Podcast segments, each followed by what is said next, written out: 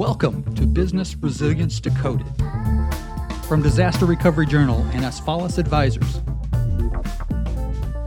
Now, here's your host, Vanessa Vaughn Matthews. Welcome to Business Resilience Decoded. I am your host, Vanessa Vaughn Matthews, the founder and chief resilience officer of Asfalis Advisors. We have an accomplished guest lined up for you today speaking on the topic of public private partnerships. Let's jump right in and meet our guest, Dan Schreiter, the business continuity manager of Kwik Trip. Dan, thank you so much for joining us today. Thank you very much for the invite. I appreciate being here. Dan, can you tell our listeners more about you and how you got into the world of business continuity? Well, I stumbled into business continuity. Uh, my background is I'm retired from the Army as a personnel sergeant. Uh, that doesn't tie into uh, risk management yet. But after that, I went to Viterbo University, and got my degree in human resource development. When I went to the civilian sector, I was working as uh, HR generalist, then safety.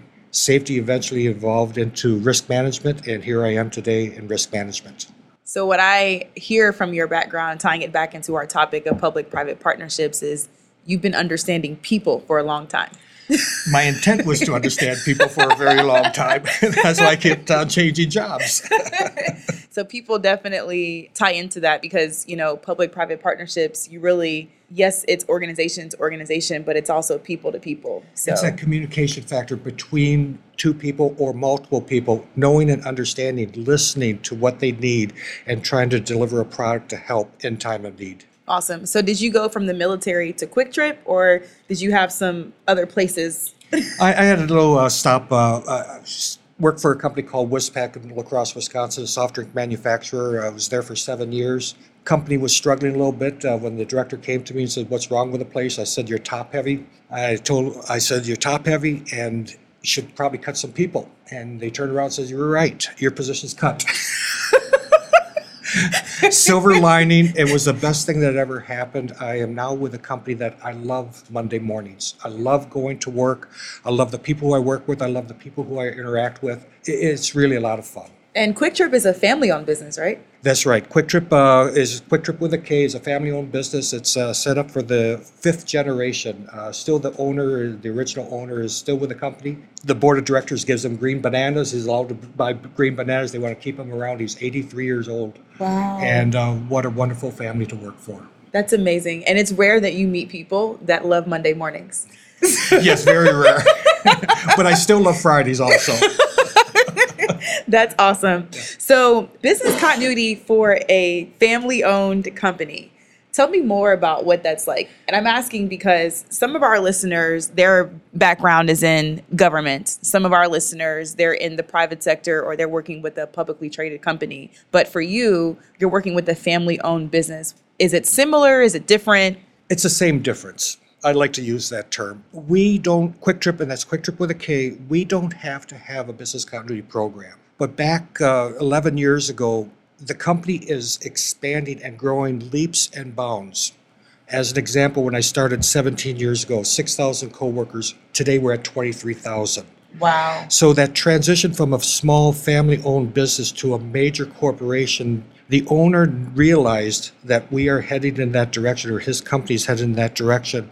And therefore, he decided uh, 11 years ago to bring in the business continuity program just to protect the assets and to continue to provide a service to the community. Wow. So it was at the 6,000 employee mark, which is interesting because we talk a lot about, well, when do businesses or business owners, when do they start to pay attention to business continuity? And a lot of people say it's when you start to get over a thousand employees, people start to say, hey, what are we doing? How do we make sure we have sustainability and uh, continuity?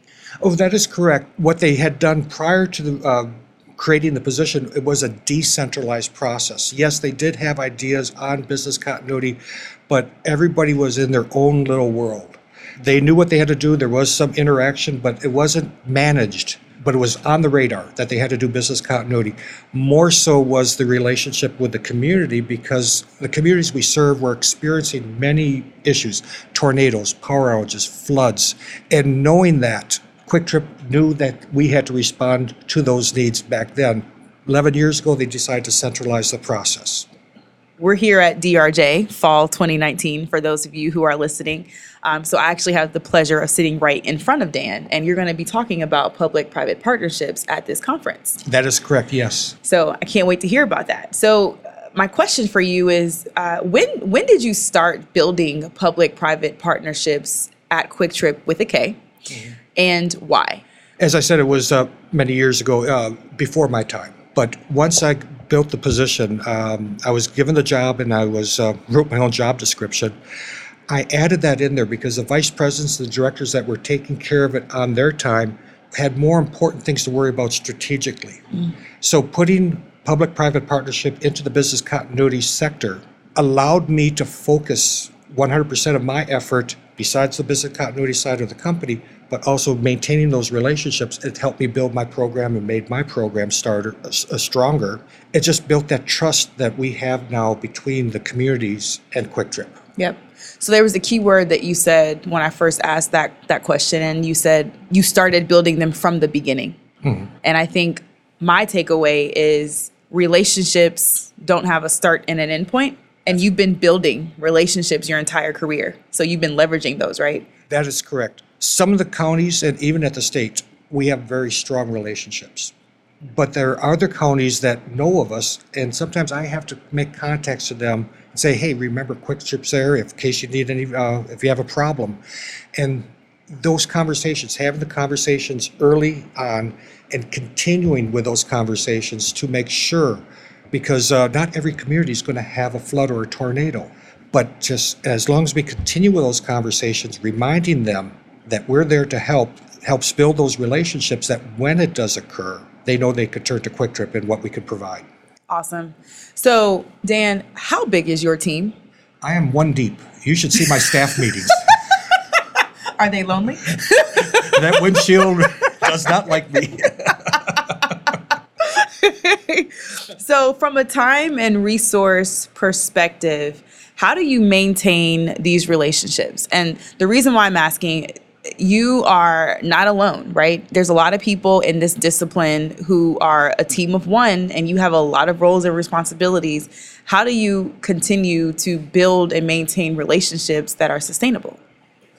One thing that we realize uh, when I talk with emergency management, there are four essential retail services that are needed in the community to recover and uh, quickly. They need fuel, food, banking services, mainly cash, and pharmaceuticals. The convenience store industry can provide three of those, three out of four of those uh, uh, resources. So knowing that, I do spend a little bit more time than a normal person would spend on public-private partnership because of that critical need. In my job description, it's about 5% of what I do. It's really not that much. It's just every now and then making that phone call to that county emergency management director saying, hey, remember Kwik Trip. Every now and then that county will come back to us and say, hey, we have a tabletop exercise. Can you come and join us so we can learn together? So it's not a lot of time that's spent. Other industries that are not as critical, using that term critical for the essential retail services, I would say 1% of the time would be spent. It's mm. not that much, but having that moment in time to talk to emergency management, have that conversation is still very critical, and do it on a regular basis. Yeah. So th- that means you have to be willing to bring those soft skills hmm. in, into play. And that goes back to your human resources background. I hope so. Spent a lot of money for that training. I hope so. So, how do you recommend for professionals to quote unquote sell the value of these relationships to leadership? So, you fortunately have a leader who sees the value in business continuity and they recognize the ROI that public private partnerships bring to Kwik Trip with a K. However, what if you are somebody where their leadership just does not understand? What's your, you know, one or two tips that, that you can give them to sell the value? To quote Don Zietlow, our owner, it's the right thing to do. But to take it to the next level, it's very simple. Your business, your organization is just not in the community, it is a part of the community. Yes, maybe you have a plan to get your business operational and your coworkers, your team back together operating. But if the community can't come together, if the community is still struggling, your business will struggle. So with that partnership together, your business and the community can rise up from the ashes from whatever the flood, tornado, whatever it is. And it is a quicker response and recovery, and it'll be better for everybody in the long run. And that's the key thing. It's not for the business reason. Everybody in the community benefits from a public-private partnership. Right. So I used to have a little bit of time with Craig Fugate, who was a former FEMA administrator under the Obama ad- administration, and he came to a conference at Savannah State State University, and one of the things that he talked about was if Kwik Trip can take care of Kwik Trip, if Verizon can take care of Verizon, if Google can take care of Google, your city and your county can take care of everybody else. And so how do you how do you help corporations to understand that perspective, right? And and how can I help my employees in times of crisis versus everybody relying on our on our public sector, which we all know they're strapped for resources. They can't do that. I'm sorry to the government officials. I was about to say we cannot rely on government to recover. As you said, they only have so many resources. They could find all the sand and sandbags in the world for the flood, but they don't have the staffing to fill the sandbags, put them on a truck, deliver to a location, and put them in place. As I said, yes, Kwik Trip with a K, yeah, retail services, it's, it's a no-brainer. It's understood. Uh, Department of Homeland Security went to uh, NACS, the National Association of Convenience Stores, and asked us to put together resiliency plans for the convenience stores because of what we bring to the table. At the same time, industry should do the same thing. Take it one step beyond. What about when there's a lost citizen, uh, missing person? How many times have we seen on the news people walking through the fields with a stick looking? Government can't do it Yep. it takes the uh, public, the private side stepping forward and saying, hey, I'm here to help in some capacity. Have that conversation. What can you bring to the table? What are the gaps that management, emergency emergency management has? And together, we'll find a common bound, common bound somewhere. Can you share a success story for Kwik Trip with a K as a result of a public private partnership? There are several. Most of it has been dealing with, uh, if you heard the news, uh, the tornadoes that hit northern Wisconsin this past uh, July. Uh, communities were devastated with long-term power outages. We donated water and ice to those communities. And we even did, uh, to some communities we don't have a footprint in. And it's because it's the right thing to do. The second one is, um, I hope I don't tear up on this. Uh, we have a very strong relationship with Outagamie County in Wisconsin. And in May, of, uh, firefighter Lundgaard was murdered as he was responding to uh, an opiate, a person who was overdosing on opiates. That person shot and killed him. And the outpouring from the community, it made the state news. I don't know if it made the federal news, national news. But the Friday before the funeral, I got a call from Outagamie County. They're expecting 3,000 firefighters there. Would Kwik Trip be willing to donate water, ice, snacks for the funeral for the firefighters? And it was a no-brainer for me. I wanted to say yes, but I had to check with the uh, the powers to be. I made the two phone calls. Within 15 minutes, we had the approval. It took a longer time because I got into a side conversation with one person. We called the county. It was changed to 1,800 firefighters. That Monday morning, we had a driver deliver the food and the ice, had it all set up and left. It was the right thing to do.